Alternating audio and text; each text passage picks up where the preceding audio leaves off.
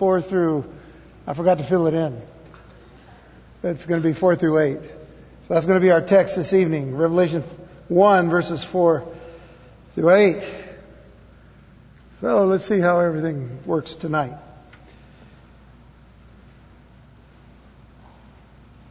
Everybody ready? Ready. All right. John, to the seven churches which are in Asia. Grace be unto you and peace from him which is and which was and which is to come. And from the seven spirits which are before his throne. And from Jesus Christ who is the faithful witness and the first begotten of the dead and the prince of the kings of the earth. Unto him that loved us and washed us from our sins in his own blood, and has made us kings and priests unto God and his Father. To him be glory and dominion forever and ever. Amen. Behold, he cometh with clouds, and every eye shall see him, and they also which pierced him, and all kindreds of the earth shall wail because of him. Even so. Amen. I am Alpha and Omega, the beginning and the ending, saith the Lord, which is, and which was, and which is to come, the Almighty. Because the nature of the book of Revelation is primarily prophetic, it would be good for us to realize and to understand some of the significant markers that help us to keep the focus of our study on that which is to come. We have to take into consideration every sign, every symbol, every statement that uh, strengthen the foundation of the evidence we're given to rightfully discern and divide God's Word faithfully. Take, for example, the number seven. For it indeed plays a tremendous role in our grasping of the spiritual and literal truths we find in Revelation. Scholars who seek to understand the the deep meanings in the text of Revelation often speak and write about the heptadic structure of the revelation of Jesus Christ. A heptad, and it comes from the word heptad, H-E-P-T-A-D, just simply means a group or series of sevens. The heptadic structure the scholars speak of in Revelation pertain to the great number of groupings of sevens in the book.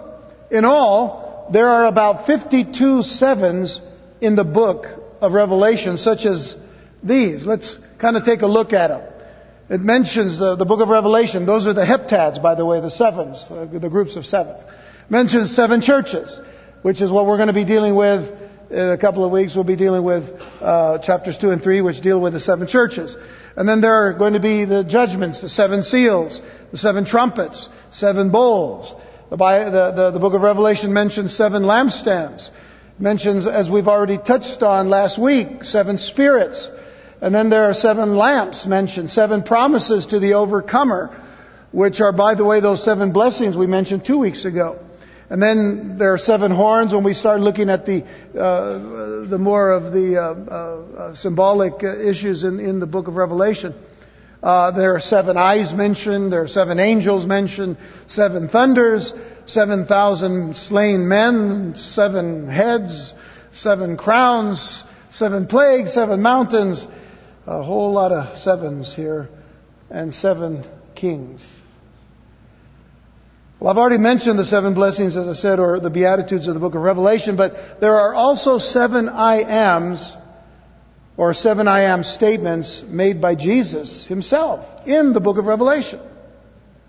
There is, as I have up there already, Revelation 1 verse 8, where Jesus says, I am Alpha and Omega, the beginning and the ending, saith the Lord, which is and which was and which is to come, the Almighty. Down in verse 11, it says, I am Alpha, and Jesus said, I am Alpha and Omega, the first and the last. And what thou seest, write in a book and send it into the seven churches. We'll get into that later. And then there's Revelation 1:17, where at the end of the verse it says, "Fear not, I am the first and the last." In the next verse, verse 18, I am he that liveth and was dead, and behold, I am alive forevermore. Even though there's two I ams in there, it really signifies one I am of the whole thought in that uh, particular verse. You have to jump all the way down to chapter 21 for the next one. In verse 6 it says, And he said unto me, It is done. I am Alpha and Omega, the beginning and the end. And then in chapter 22 is verse 13. I am Alpha and Omega, the beginning and the end, the first and the last. And then in verse 16, I, Jesus, it says, have sent my angel to testify unto these things in the churches. I am the root and the offspring of David and the bright and the morning star. Seven I am statements of Jesus. Now I mention all of this because seven is the number of completion. The Lord God created the heavens and the earth in six days and then rested on the seventh day because his work was completed. What book is that? Uh, book of uh, Genesis, right? Uh, so there in the book of Genesis was the beginning of everything. In the book of Revelation is the completion of everything. And the number seven again is, is a number dealing with God's completeness and God's completing of things. It is appropriate that sevens are prominent in the book of Revelation simply because it is the book in the scriptures that gives us the completion of God's plan for the human race. Everything that began in Genesis is consummated and accomplished in the revelation of Jesus Christ. And so the first heptad, the first sevens, or the first group of sevens, is the seven churches. So go back to verse 4 now. And it says, John to the seven churches which are in Asia. Grace be unto you, and peace from him which is, and which was, and which is to come, and from the seven spirits which are before his throne.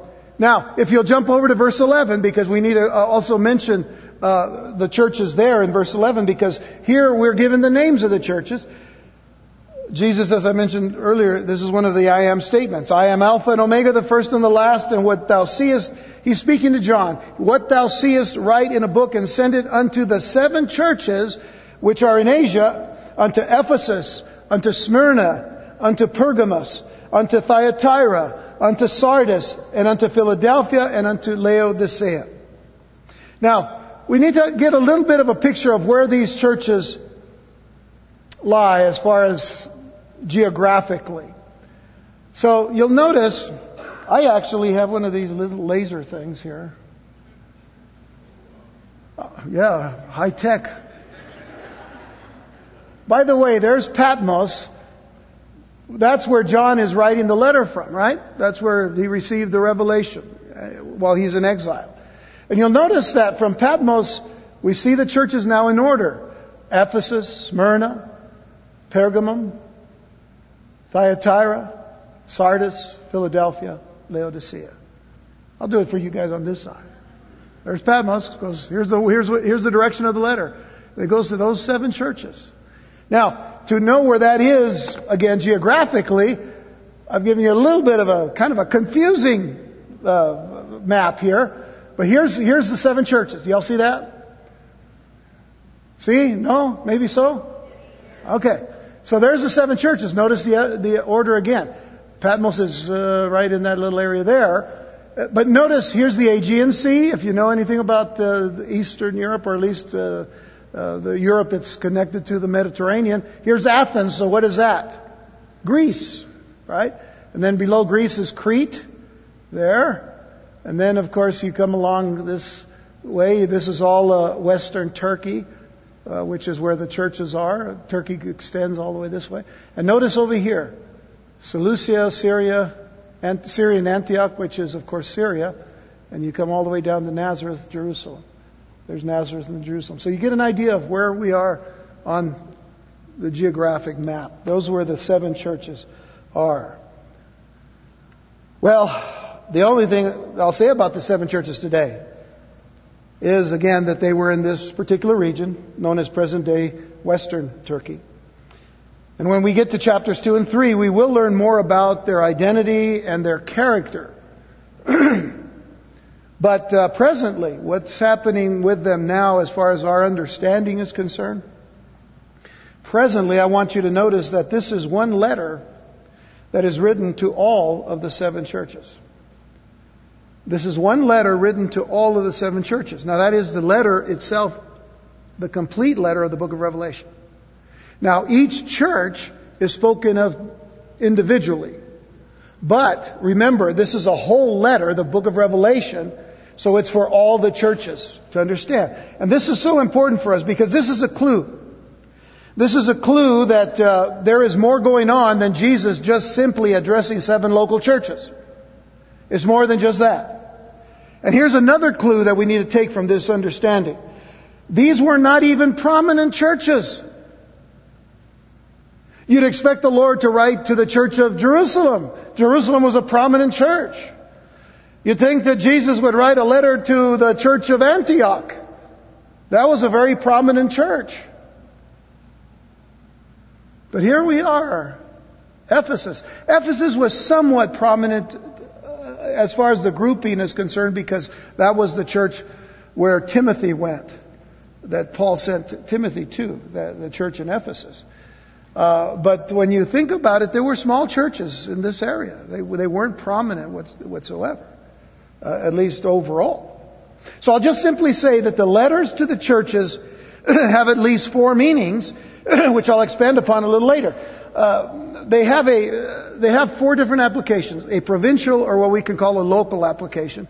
In other words, to those individual churches. Uh, there is a present application for all of them. Uh, there is a personal application for each of them, but importantly, for all of them and for the church in general, there is a prophetic application. There is a prophetic application. We'll get back to that kind of understanding next uh, when we get to chapters two and three. Now, we, we, spoke last time of the source of the blessings of grace and peace. Remember that uh, there in verse 4 is actually the greeting given to the churches. And always the common greeting was, grace and peace be unto you. Or as it's in the King James, grace to you and peace. And the source of the blessings, as we mentioned last time, were the, the, really was the triune God, the one God in three persons. The Godhead, the Trinity, as it were, the Father, the, uh, the eternal God who is timeless. It, it describes him as being which is, which was, and which is to come the, the Holy Spirit as signified by his seven characteristics or virtues. And it talks about the seven spirits, but it's really one spirit, uh, you know, that is part of the Godhead, which is of course one God. Uh, and then from Jesus Christ, the only begotten Son of God, God the Son, the faithful witness, as he is described, the one who speaks and who represents the truth. This is all just review from last week. Now let's consider for just a moment the greeting because we didn't spend a whole lot of time on the greeting and we need to spend a little time on it. Uh, grace to you and peace was such a common greeting that we may not think about how remarkable and noteworthy it is to be able to say it. For them to say grace to you and peace.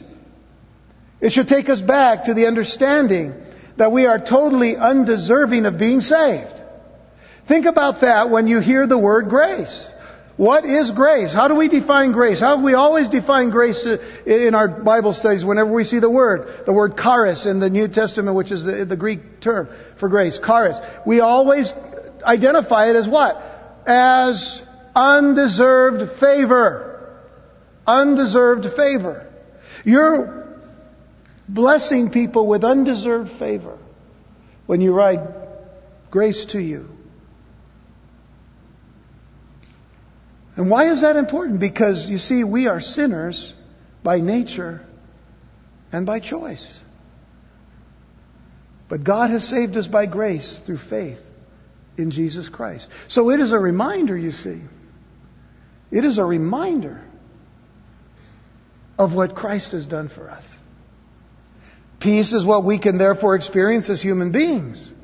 Because of God's grace, Peace is what we can experience as human beings, for we are at peace with God and can have the supernatural peace of God as our companion in the turmoils of this life. And I can tell you this, the church had a lot of turmoils in its earlier stages during the first century and the, all the way through the second, third, and fourth centuries. But it doesn't just go into just being everything was great and cool then, as we think it might be now. The church goes through its turmoil still today. There are places where the church is being completely persecuted for faith in Jesus Christ. And even though we see some things happening in our country today that, you know, there's so many attacks on the church and so many attacks on Jesus and the name of Jesus and the Bible and so many attacks on, on God and on Christianity and all of that, you know what? We still can meet like we're meeting today. And we should be thankful for that. We should be thankful. And God has blessed us as a nation. And though we may be struggling, you know what? Christ is still on the throne. So always remember that. We have peace that the world doesn't have. Even Jesus said, My peace I give you. My peace. The world cannot give it to you. No matter what kind of peace the world tries to, tries to manufacture, because that's all they can do. In between all of their wars and all of their rumors of wars and in between all of the struggles and trials that everybody goes through, guess what? They try to manufacture peace, but it'll never work because they don't know the Prince of Peace, who is Jesus Christ. If you know Him, you have His peace. And you need to rest in that peace. You cannot have the peace of God until you have the grace of God. The grace of God is His undeserved favor. When you have it, you have His peace. So now, up here on the board, we're going to talk about grace as the favor of God's, uh, the favor and blessings of God. Grace tells us that God takes an active role in our lives. Grace, undeserved favor, tells us that He looks after and takes care of us. Grace makes sure that we know that He provides all good and beneficial things of life for us. And grace tells us that we don't deserve it, but He loves us anyway.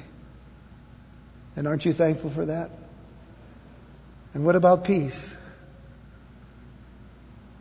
You know, when you consider the, the, the, definition of peace, especially biblical peace, you have to begin with this thought. Peace is the conflict between God and us being over. The conflict between God and us is over. And guess what? He won. He won the victory over our heart. But guess, guess what else? We're the recipients of His blessings when we win. Peace tells us that we no longer have to feel that God is far from us. What was that cry in our hearts before we came to Jesus? Where are you, God? If you're really there, Lord, where are you? Show yourself to me. I said, okay. And when he did, he gave us peace. Men no longer have to be divided, separated, and discriminated against. That's what peace does between men. Men no longer have to fight, war, steal, and kill each other. Why? Because we know the Prince of Peace. We're at peace in our hearts. And we can have peace with God and with each other. Consider, if you will, Ephesians chapter 2, verses 4 through 7. Beautiful passage here. But God, who is rich in mercy for his great love wherewith he loved us even, even when we were dead in sins, has quickened us together with Christ by grace. Ye are saved. And has raised us up together and made us sit together in heavenly places in Christ Jesus, that in the ages to come he might show the exceeding riches of his grace in his kindness toward us through Christ Jesus. Think also of Philippians 4, verse 7. It says, And the peace of God, which passes all understanding, shall keep your hearts and minds through Christ Jesus. So getting back to our text now in Revelation, John continues to give Jesus praise by giving more descriptions of him. So let's look at verses 5 and 6 now. Revelation 1 verses 5 and 6. It says, And from Jesus Christ, who is the faithful witness. Of course, this is, you know, this is the completion of his statement of the source of our blessings being the triune God. Jesus Christ, who is the faithful witness and the first begotten of the dead, and the prince of the kings of the earth. And by the way, the ruler, literally the ruler of all things. The ruler of all things. But then he says, unto him, and I underline this because I want you to underline it. Unto him that loved us and washed us from our sins in his own blood, and has made us kings and priests unto God and his Father. To him be glory and dominion forever and ever. Amen. If, if you've studied the Gospel of John at any time, and I hope you have, you'd know that John liked to refer to himself as the disciple whom Jesus loved.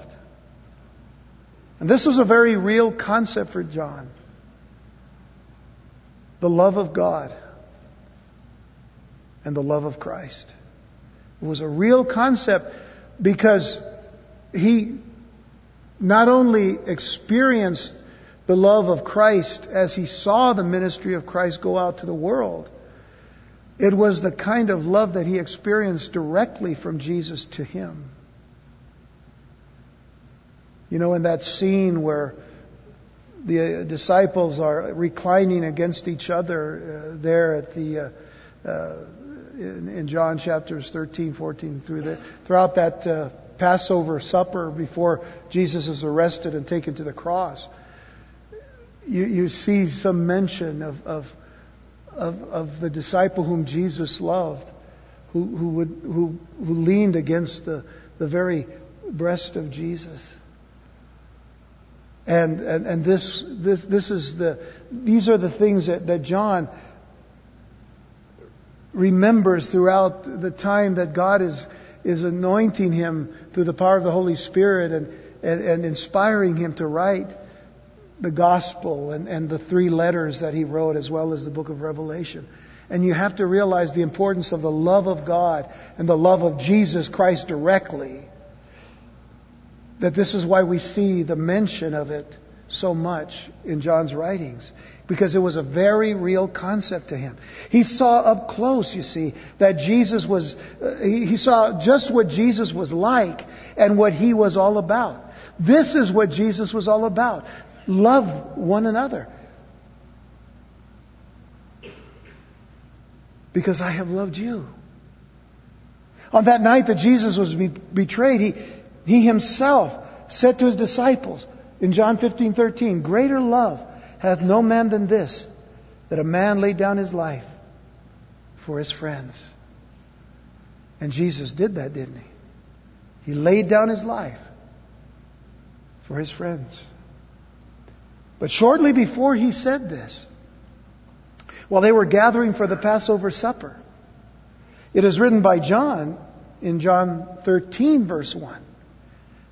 Now, he says, before the feast of the Passover, when Jesus knew that his hour was come, that he should depart out of this world unto the Father, notice this, having loved his own which were in the world, he loved them unto the end.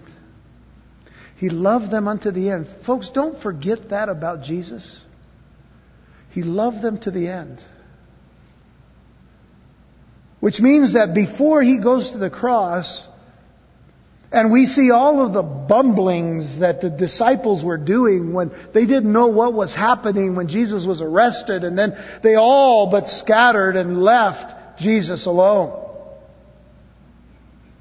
The only time we see anybody come out of their, uh, out of their uh, shell, so to speak, or out of their hiding place, so to speak, it was John at the cross with Mary. But up until the end, the end is really not just uh, the end of the Passover supper or the end of, of the night or the end of the day. It was to the very end, He loved them. Even through their faults, even through their, their failure, failures and their falterings, He loved them to the end. We have to understand this about Jesus. And we have to understand this about the God that we love and the God that we serve.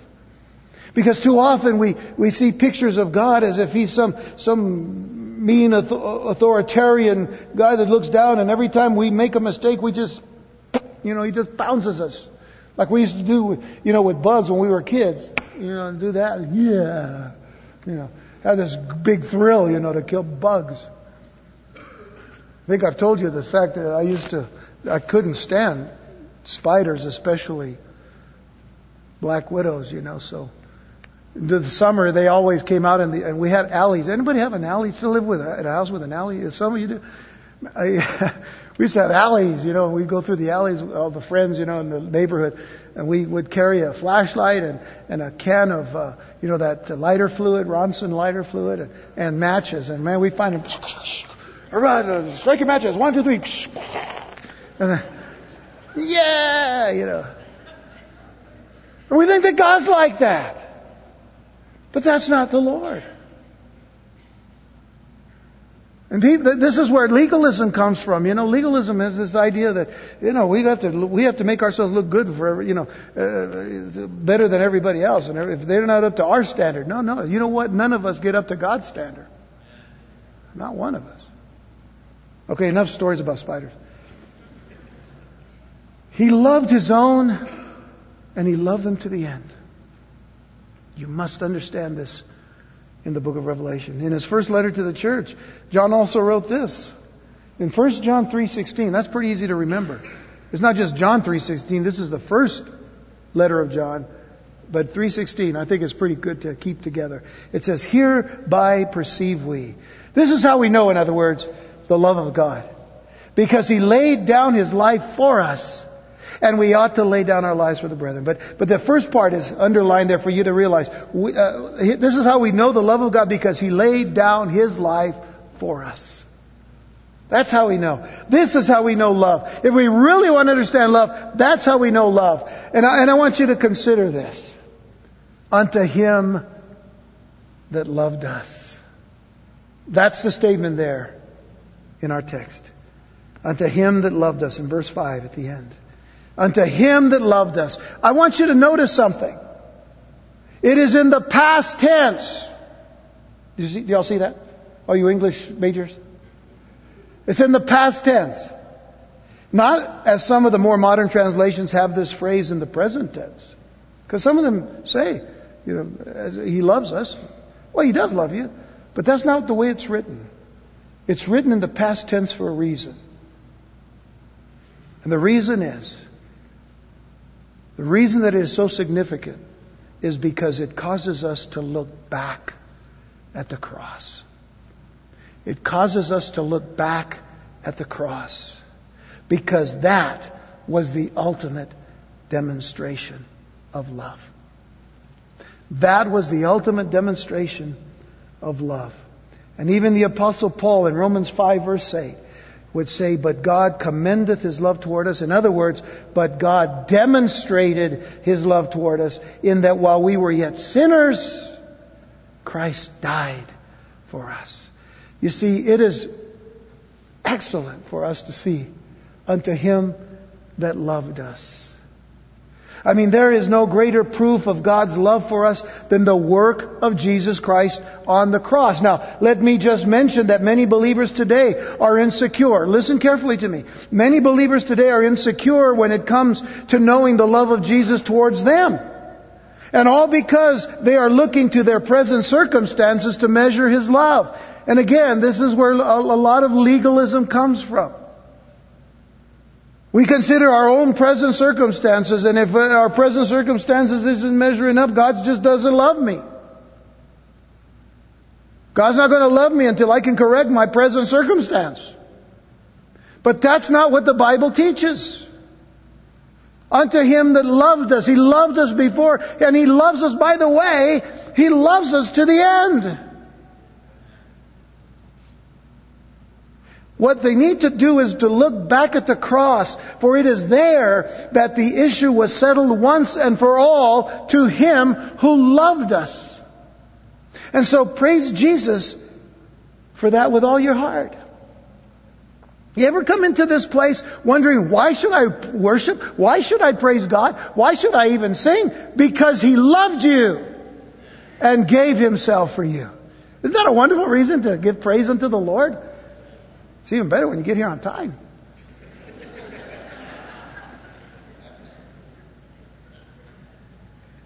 I love you guys. I do. I really do. I know it's hard on Wednesdays, but Sundays, come on. Ay, ay, ay. Lord, don't get me out of this trouble now. All right. I want you to consider the last phrase of verse 5. Let's go to, let's see. Where, there you go. The last phrase now. And he washed us from our sins in his own blood. Unto him that loved us and washed us from our sins in his own blood. I want you to notice the order. Notice the order. He loved us first, and then he washed us. Do you not think that's significant? It's very significant. He didn't wash us first so that he could love us. You ever taken something old that you used to have, uh, you know, in your possessions and, you know, it got old and rusty or maybe just old and dusty and whatever other usty it might have been. And you get it out and you, when you look at it, you say, oh, I used to, I used to love that thing. But look at it now. It's so ugly and dirty and yucky and blah, blah, blah, blah.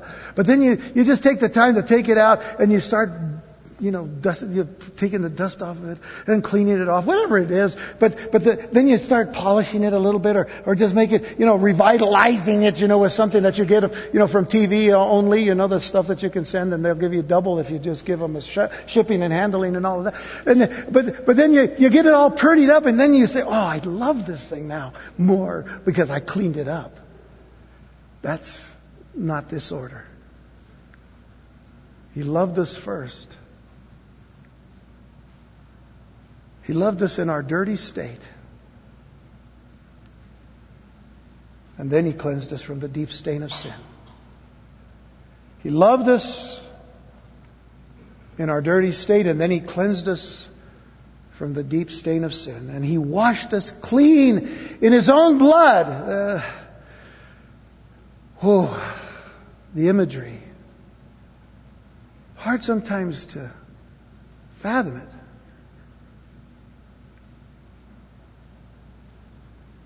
To wash us in His blood meant the ultimate sacrifice of the sinless Lamb of God. Jesus came to be a sacrifice for our sins. That, that's what, what we need to understand here.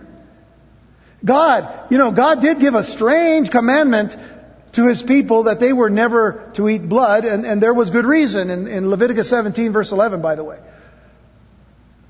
There was good reason why he said that they were, we were never to eat uh, blood, because he says, For the life of the flesh, he says, is in the blood. And I have given it to you upon the altar to make an atonement for your souls, for it is the blood that maketh an atonement for the soul. Life Goes all the way back to the book of Revelation, doesn't it? All goes all the way back to chapter 3, when man sinned, when Adam and Eve disobeyed God and ate of the tree of the knowledge of good and evil. And it was God who had to take an animal and slay the animal to get the skins off of the animal so that he could place the skins of the animal upon the sinful man and woman. But the implication, as I said last week, I know I'm repeating myself, but the implication is that blood was shed. And so began the understanding of sacrifice and atonement for sins.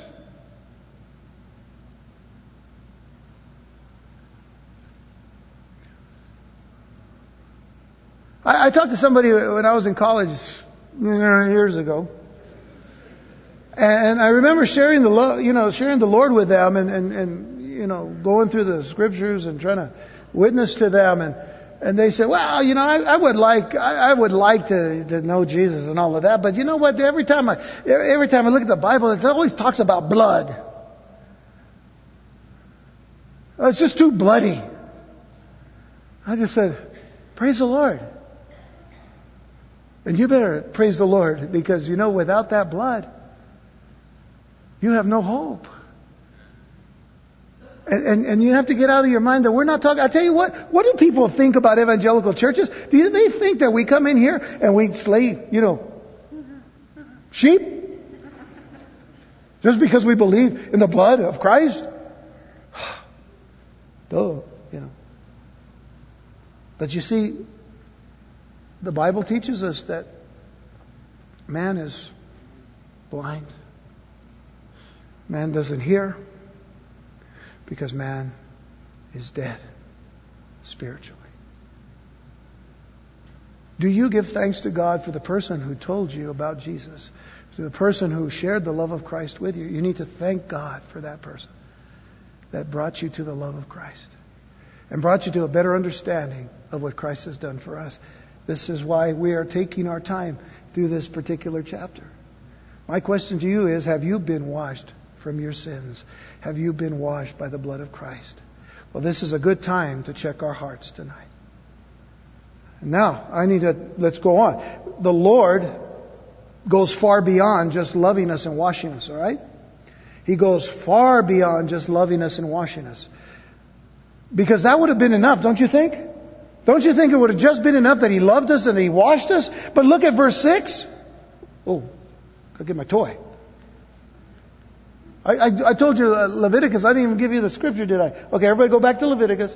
There it is. I read it to you. Now you can read it for yourself. Actually, you should be reading your Bibles. Okay. Yeah, I don't know why I'm so grouchy tonight. All right. Look at verse 6. Here we go. And has made us kings and priests unto God his Father. It would have been enough that he just washed us. Loved us and washed us. But he made us kings and priests unto God and his Father. To him John goes actually into a, a, doxology of praise. To him be glory and dominion forever and ever. Amen. Because of these three things that he's done. He's loved us and he's washed us and he has made us kings and priests. Wow. That's a lot to be giving praise to God for. Anybody want to stay for another three hours? We can worship the Lord after Bible study? All right. Three people will stay with us. All right. Consider.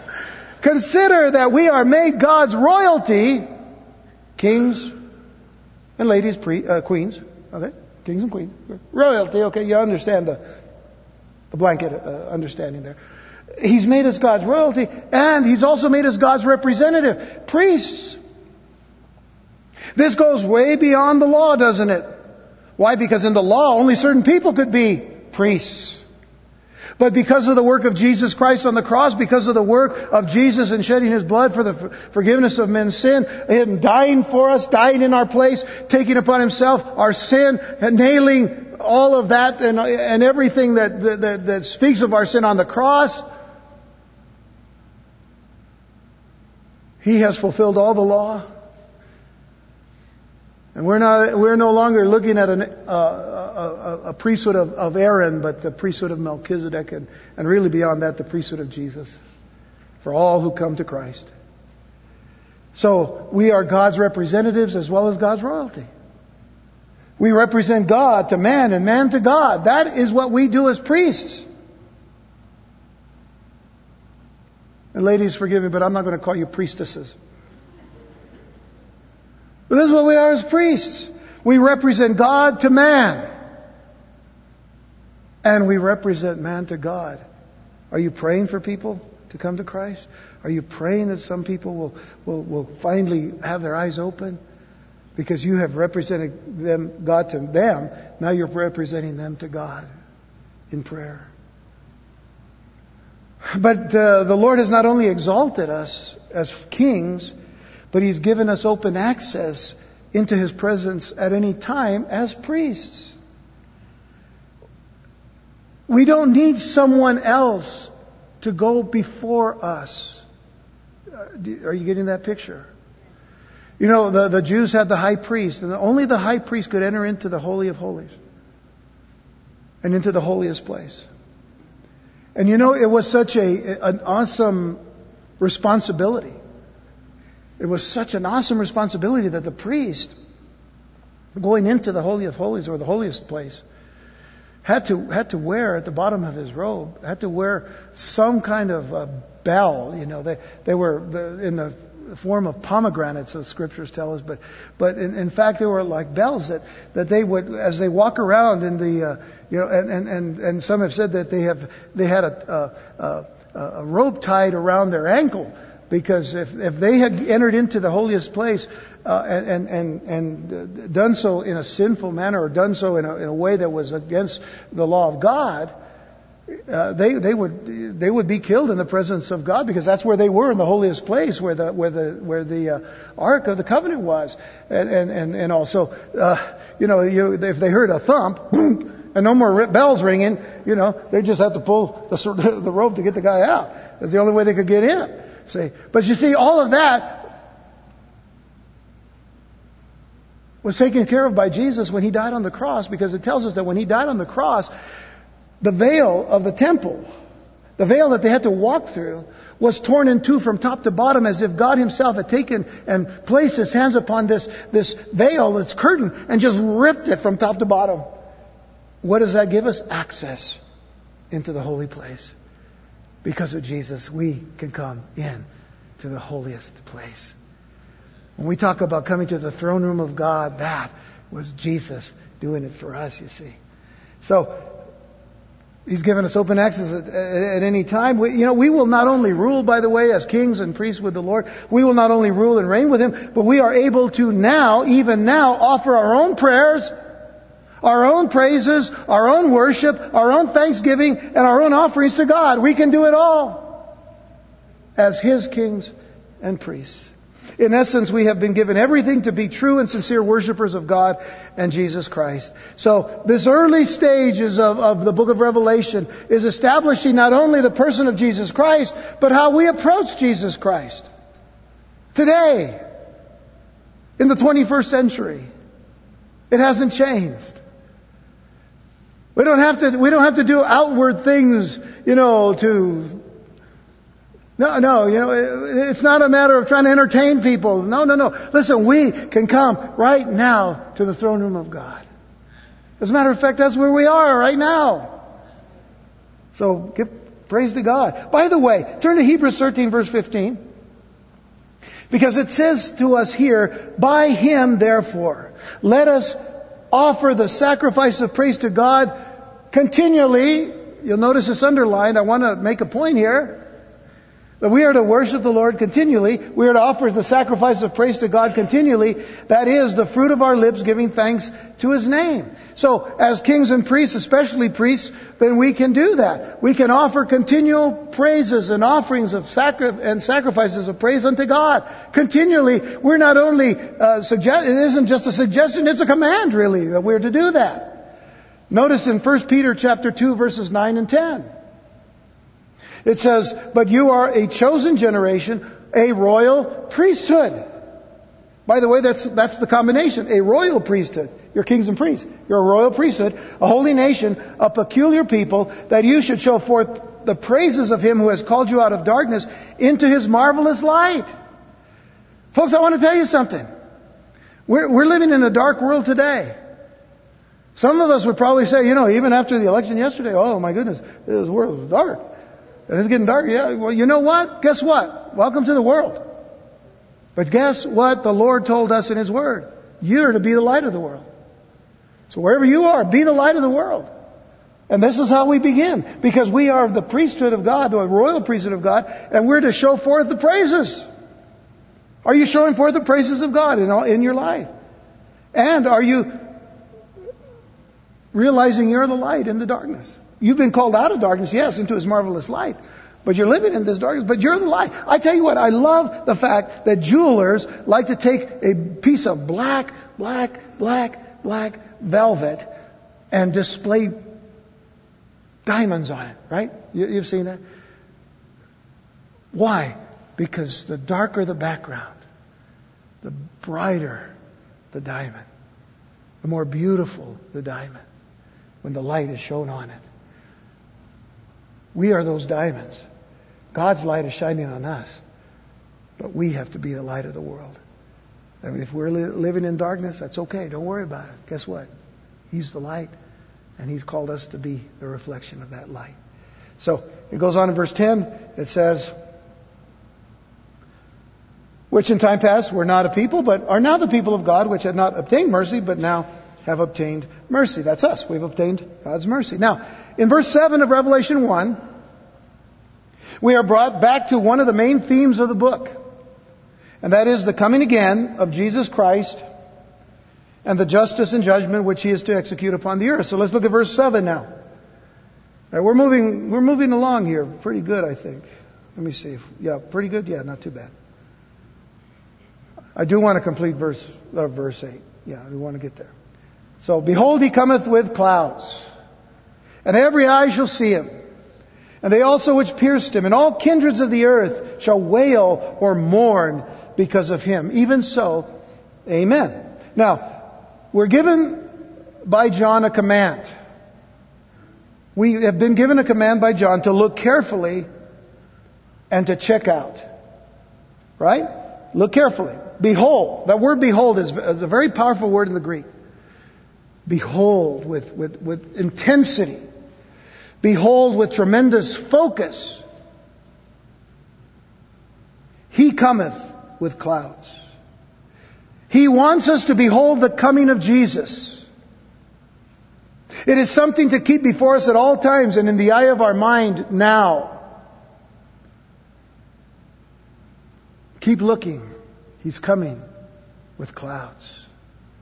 I got to tell you, I came to the Lord back in 1972, and uh, back then, you know, the there were a lot of books written about the rapture of the church that Jesus would come at any moment. I, I mean, I, it was ex, it was exciting, and and it was really good too because it really kept us focused on the Lord, man. And we just, you know, every time there was clouds here in El Paso, it doesn't happen a lot, but whenever, whenever we'd be looking, wow, look, Jesus could come through those clouds anytime.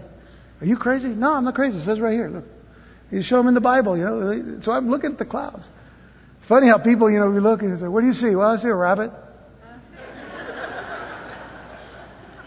uh, I see, you know. Remember Charlie Brown and Linus looking at. What do you see? Linus would describe some great theological event, you know, from the Bible or whatever. Well, we look for Jesus, folks. He wants us to behold that coming. It's significant, by the way, that the word cometh or coming here in this verse. Let's look at that in the Greek. Erchomai. Erchomai.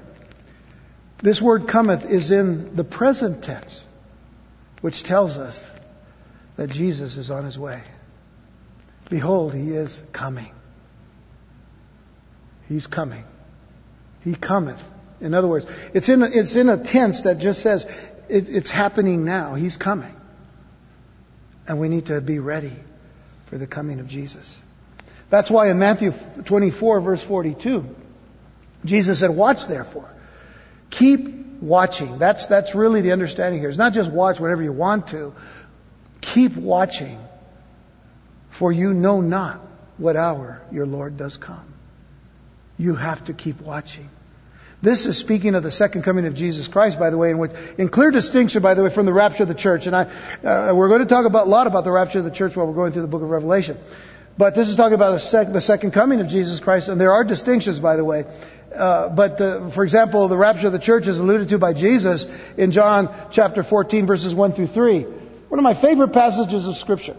I have them all up there. So, but it's John 14, 1 through 3. It says, "Let not your heart be troubled." You believe in God? Believe also in me. In my Father's house are many mansions. If it were not so, I would have told you. I go to prepare a place for you. Now remember, he's talking to believers. So he's talking to us as believers too. I go to prepare a place for you. And if I go and prepare a place for you, I will come again. So now Jesus says, I'm coming again. But this isn't the second coming. This is a very special coming. I am coming, he says, I will come again and receive you unto myself. That where I am, there you may be also. So the distinction has to do with our text in verse 7, where it says, He cometh with clouds, and every eye shall see him, and they also which pierced him. Now these are very distinctive things that are written here so that we can make that uh, distinction between the second coming and the rapture of the church. So this is, here in verse 7 is more focused on the rapture, the, uh, I'm sorry, on the second coming of Jesus Christ, because it says he cometh with clouds. Now this is in reference to what has, uh, to what was promised at the ascension of Jesus in Acts. He cometh with clouds. Now if you go to Acts chapter 1, this is when, when Jesus ascends into heaven. And, and, it tells us that when he spoke these things, uh, while they beheld, he was taken up. He was caught up.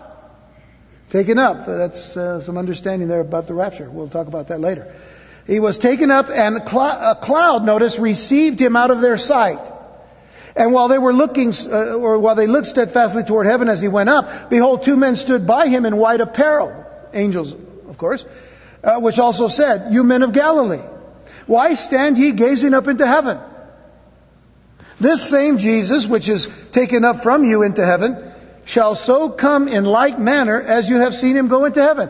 As you have seen him go in the clouds, he's going to come with clouds. And if that isn't enough for us to understand that, back in the uh, the uh, Olivet Discourse, the sermon in Matthew 24, uh, and here again I forgot to click you over through those verses there. All right, well I read them to you, right? Okay. Matthew 24, verse 30. Then shall appear the sign of the Son of Man in heaven. And this is Jesus speaking. And he says, And then shall all the tribes of the earth mourn. Keep that in mind because that's another point of the second coming, which we see in verse 7 of our text. And they shall see the Son of Man coming in the clouds of heaven with power and great glory. They is not just reference to believers, but they, speaking of all, and we'll see that in just a moment as well, because the next point is every eye shall see him. Every eye shall see him. That's a distinction of the second coming of Jesus, which, by the way, is after the rapture of the church. We'll talk about that and, and the timing of it. So, every eye shall see him says to us that his second coming won't be a secret. Everyone will know. The apostle John heard Jesus say these words again in Matthew 24 verses 26 and 27. He said, Wherefore if they shall say unto you, Behold, he is in the desert, go not forth. Behold, he is in the secret chambers, believe it not. For as the lightning cometh out of the east and shineth even unto the west. Now, when you see lightning do that uh, out in the desert, you know, maybe between here and Carlsbad, I've seen a lot of that happen between here and Carlsbad. Anybody else seen that? Uh, wonderful, beautiful lightning storms that go on. They're not beautiful, they strike you, but I mean, but you know, you understand what I'm saying. The, the, the, the, the vision of it, uh, you know, it, it just lights up the whole sky, right? That's the, that's the idea here. As the lightning comes out of the east and shineth even unto the west, so shall also the coming of the Son of Man be. That's how every eye is going to be able to see him. But then also add something else to that. And they also which pierced him. We know who that's speaking of. Christ's second coming will be a meaningful revelation for the Jewish people. Though they were not alone in piercing him, by the way. But John had his own people in mind. And under the inspiration of the Holy Spirit, he's reminded of Zechariah chapter 12, verse 10. And I will pour upon the house of David and upon the inhabitants of Jerusalem the spirit of grace and of supplications. And they shall look upon me whom they have pierced. Look at that. Prophecy. Prophetic vision of the future. In the book of Revelation coincides with that prophecy. It confirms the prophecy. And they shall mourn for him as one mourneth for his only son, and shall be in bitterness for him as one that has been bitterness for his firstborn. And so the second coming is for the Jewish people. But also, not just for them,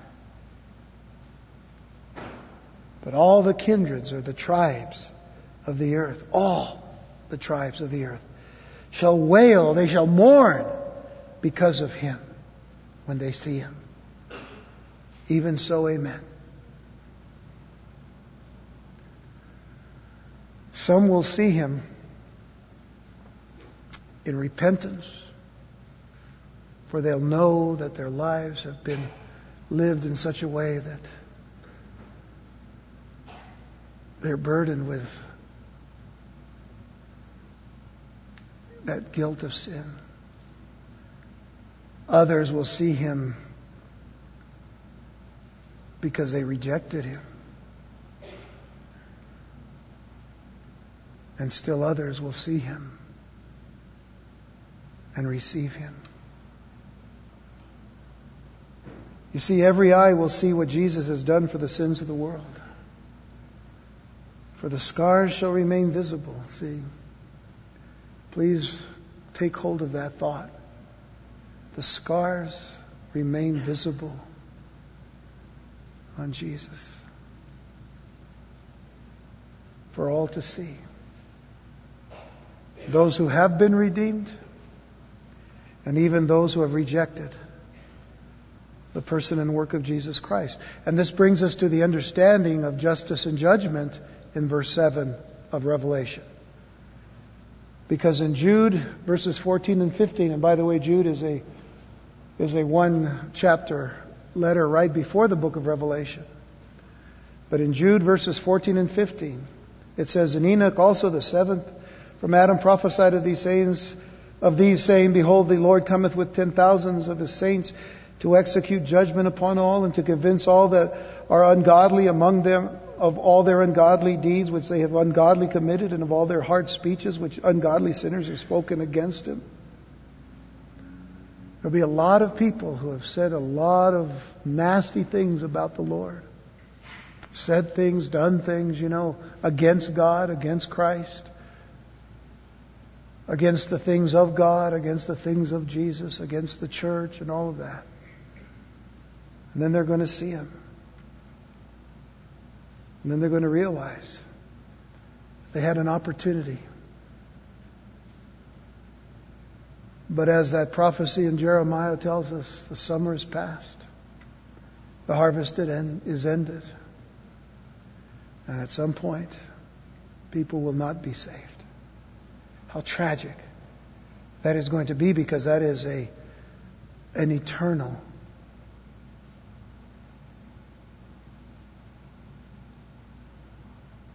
happening. It is an eternal result. But to end in a good way on verse 8, there is Jesus' introduction of himself. Now Jesus speaks. In Revelation 1, verse 8, he says, I am Alpha and Omega the beginning and the ending, saith the Lord, which is, and which was, and which is to come, the Almighty. And I want you to notice something here. We've seen that phrase, which is, which was, and which is to come, spoken of or written of about God the Father. But now we see it spoken, in essence, some people say that these are the words of Jesus as well, spoken of Himself.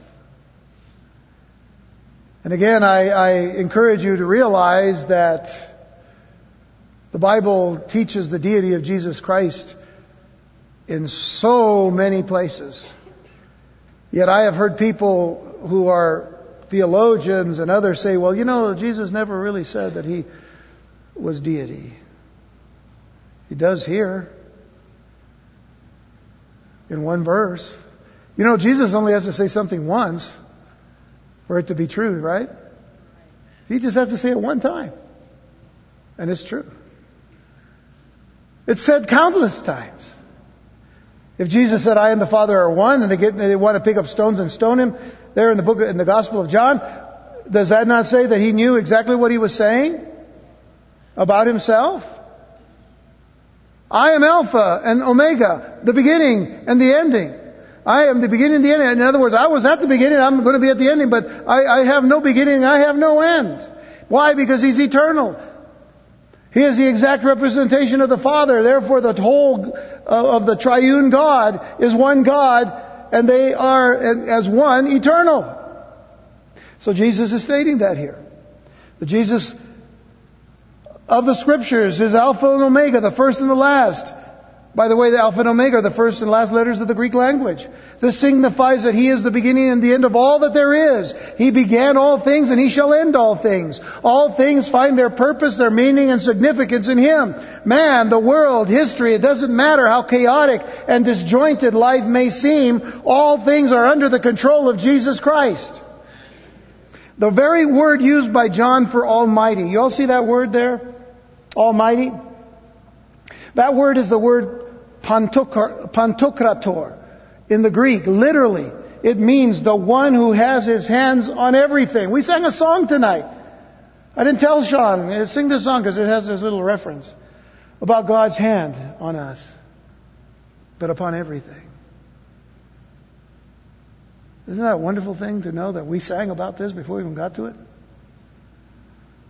But the fact is, it literally means the one who has his hands on everything. In other words, Jesus Christ is omnipotent, which means he's all powerful and almighty, and he is sovereign.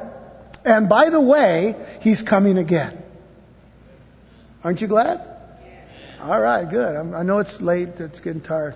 But you can give me a better little. Yeah, okay. Yeah, whatever you say, Charlie, you know, whatever. Right. So the exhortation is clear. The exhortation is clear. We must put our faith and our trust in Jesus Christ, and we must cast our lives upon Him. When we do, we receive the great gift of God spoken about in verse 4. What was that gift? Grace to you and peace. We receive the grace of God's care and provision and the great gift of his peace. In the Hebrew, we all know what it is Shalom. His wholeness, His completeness. And we become safe and we become secure for eternity. That's how much He loved you. That's how much He loves you now. See, I, I, want us to understand that when we share the love of Christ with people, we need to make sure we let people know God loved you so much that He sent His only begotten Son to die on a cross for you. Because if all we, all we ever tell somebody is, you know, God loves you, God loves you, God loves you, that means He loves me no matter what condition I'm in, right? And I can do whatever I want. No, no, no. Wait a minute. He loved you so much. He died for you to take your sins because you're a sinful person. Do you see the difference? Can we understand now why it is important to see that the word loved is in the past tense? Because we have to go back to look at the cross. We become safe and secure for eternity when we understand these things. And God is allowing us to understand them as we begin our study in the book of Revelation. Let me leave you with, with, with, with two passages of Scripture. First one is in John chapter 10, verses 28 through 30. And Jesus said this He says, And I give unto them eternal life, and they shall never perish Neither shall any man pluck them out of my hand. Isn't that a wonderful thought when you think about the fact that He's got everything in His hands and He's, he's got His hands on everything? And He's got you in His hands. Isn't that a wonderful thought? Neither shall any man pluck them out of my hand. My Father, which gave them me, is greater than all, and no man is able to pluck them out of my Father's hand. And then He says, I and my Father are one. So be secure in that. And then lastly, John 16, verse 33. These things I have spoken unto you that in me you might have peace. In the world you shall have tribulation. You know, Jesus doesn't say, you know, you might. You might just have some tribulation in your life. Oh, you know, maybe about, I don't know, 50, 65%, you might have a little bit of you know, tribulation in your life. No, he says, you shall have tribulation. But he says, Be of good cheer. I have overcome the world. I have. What is that telling you? He is omnipotent. He is omniscient. He's omnipresent.